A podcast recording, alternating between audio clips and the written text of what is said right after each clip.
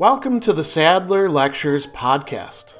Responding to popular demand, I'm converting my philosophy videos into sound files you can listen to anywhere you can take an MP3. If you like what you hear and want to support my work, go to patreon.com slash sadler.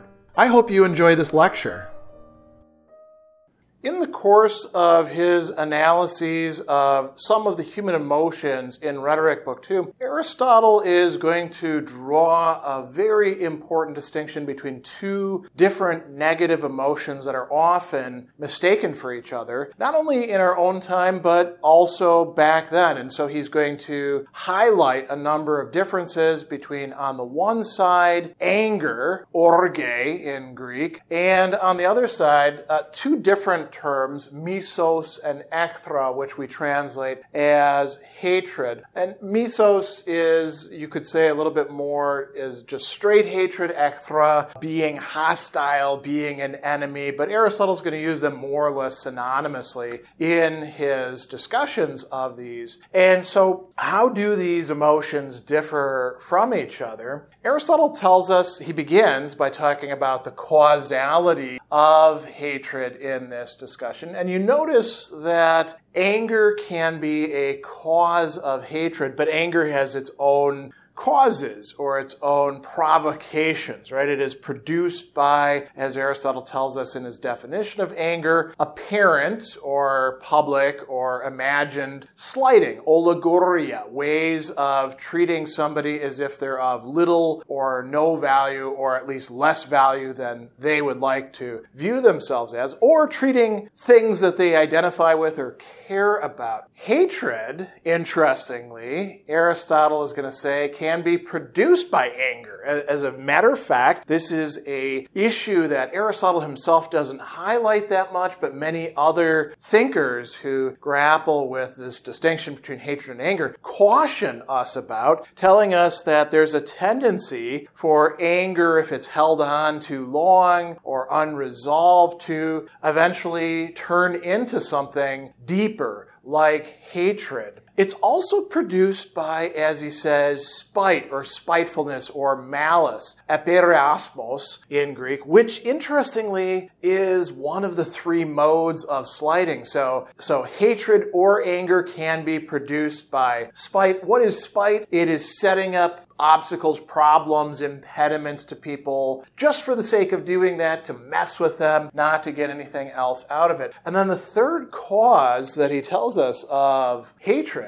that we don't see happening on the side of anger is slander, diabole, literally saying things that are bad about a person, maligning them in a way. Could be public, could be behind their back. And now that could turn into a kind of slighting, but Aristotle singles that out here. So we've got two different ways in which the, these can be caused, and anger itself can be a cause of hatred. Another key distinction that Aristotle is going to make has to do with why we get angry, and you could call it the individual's centered perspective on it. So, anger, he tells us, arises from acts against oneself heauton in Greek. Now, we've seen that in the definition, it doesn't have to be directly against oneself. It could be against those who one is concerned with. Aristotle mentions parents and children as, and spouses as people that we ought to defend. It could also extend to abstractions or non-animate objects. You know, if somebody criticizes philosophy, I can get angry because I'm invested in philosophy. Hatred can arise from those things. So you can feel hatred against somebody who who is doing things against you or your family or something else that you identify with. But it can also arise even from acts that are not against the person involved. It can arise in some respects in a much wider environment, right? And this brings us to the next really important distinction. Aristotle is going to tell us that anger has individuals as its object. Individuals is how we're translating the kath hekaston, which generally we translate as particulars, right? Individuals are a certain kind of particulars. And he mentions Callias or Socrates. So you get angry not just with people in general, but with specific things. It could be people, it could be getting angry at the wind for blowing on you when you don't like it, the sun for being too hot, right? And hatred is a little bit different in this respect. Aristotle tells us that hatred is against entire classes or groups, gene in Greek, as its object. So the examples that he uses are thieves, those who engage in stealing, like kleptes, right? And then he also brings up informers, sycophantes, the word that we get sycophant from, somebody who's always like, you know, whispering in somebody's ear, did you hear that so and so did this and that? Right? And Aristotle says we just hate those kind of people in general. We feel hatred towards them typically. Maybe even people who belong to those classes hate those classes. And we can think about all sorts of other examples. This could be based on where you're from geographically, what ethnicity you are, how race is identified. It could be tied in with gender. It could be tied in with social classes, you know, the enmity of the rich for the uh, poor and vice versa. It could be belonging to a different sports team or fandom or something like that. But it's not directed against an individual per se. It's directed against an individual as a member of something, as a token, a stand in for that hated class. Another very important distinction between hatred and anger is that anger, as Aristotle says, at least in some cases, can be healed with time, chronos, right? So the duration of time, living through time, your anger very often, unless you got some really significant anger problems or it's being reawoken all the time, your anger will eventually dissipate. You'll let go of those things. Aristotle says hatred, no, cannot be healed by time. You start hating, unless something changes and not just the passage of time, but something in time like realizing that you got things wrong and you don't need to actually hate an entire class of people or having some sort of relevant experience that gets you to see that this person is an exception to the rule of your hatred against an entire group. Time itself is not going to heal hatred. Something else has to come along and do that. What is it that anger and hatred actually aim at? What is it that they're after, Aristotle asks? And interestingly, he tells us that anger aims at the pain, lupe in Greek, of the other person. Somebody hurts you in some way. Could be, you know, physically, it could be status, it could be in other respects. You want to hurt them back. You literally want them to suffer in return or suffer what it is that you yourself have been suffering. The Greek word there is antipathen, right? Pathen is to suffer, anti in response or with a certain kind of reciprocity. So that's what anger is aiming at. Hatred goes deeper. Instead of just aiming at pain, which is a bad thing or an evil, it aims at doing evil to the other person or evil happening to them. The kakon in Greek. And it can extend to the point where what you really, really want is the non-existence of what it is that you hate. The me enai in Greek. Me meaning not, enai being the verb to be. So when you hate people, you would actually like to see them eliminated, eradicated,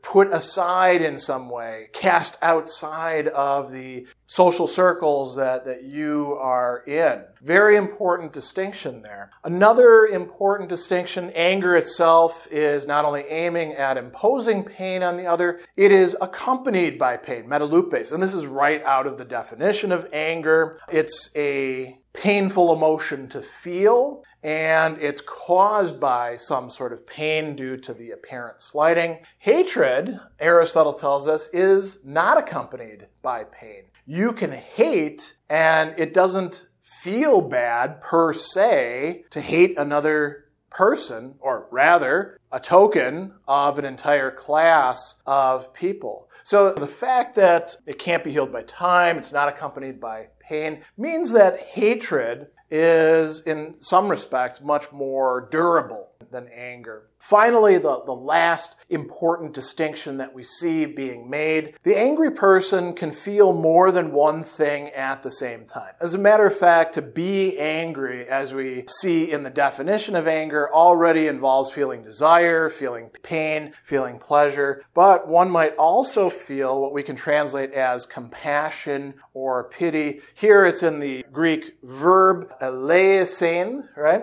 And this comes from eleos, which means pity or compassion with the other person. Literally a feeling bad because of the undeserved suffering happening to another person. And this is, this is very interesting. Aristotle doesn't follow this up, but you can be angry with somebody retaliating against them, and at the same time feeling bad about the pain that they are suffering, pain that you yourself are desiring and causing in them.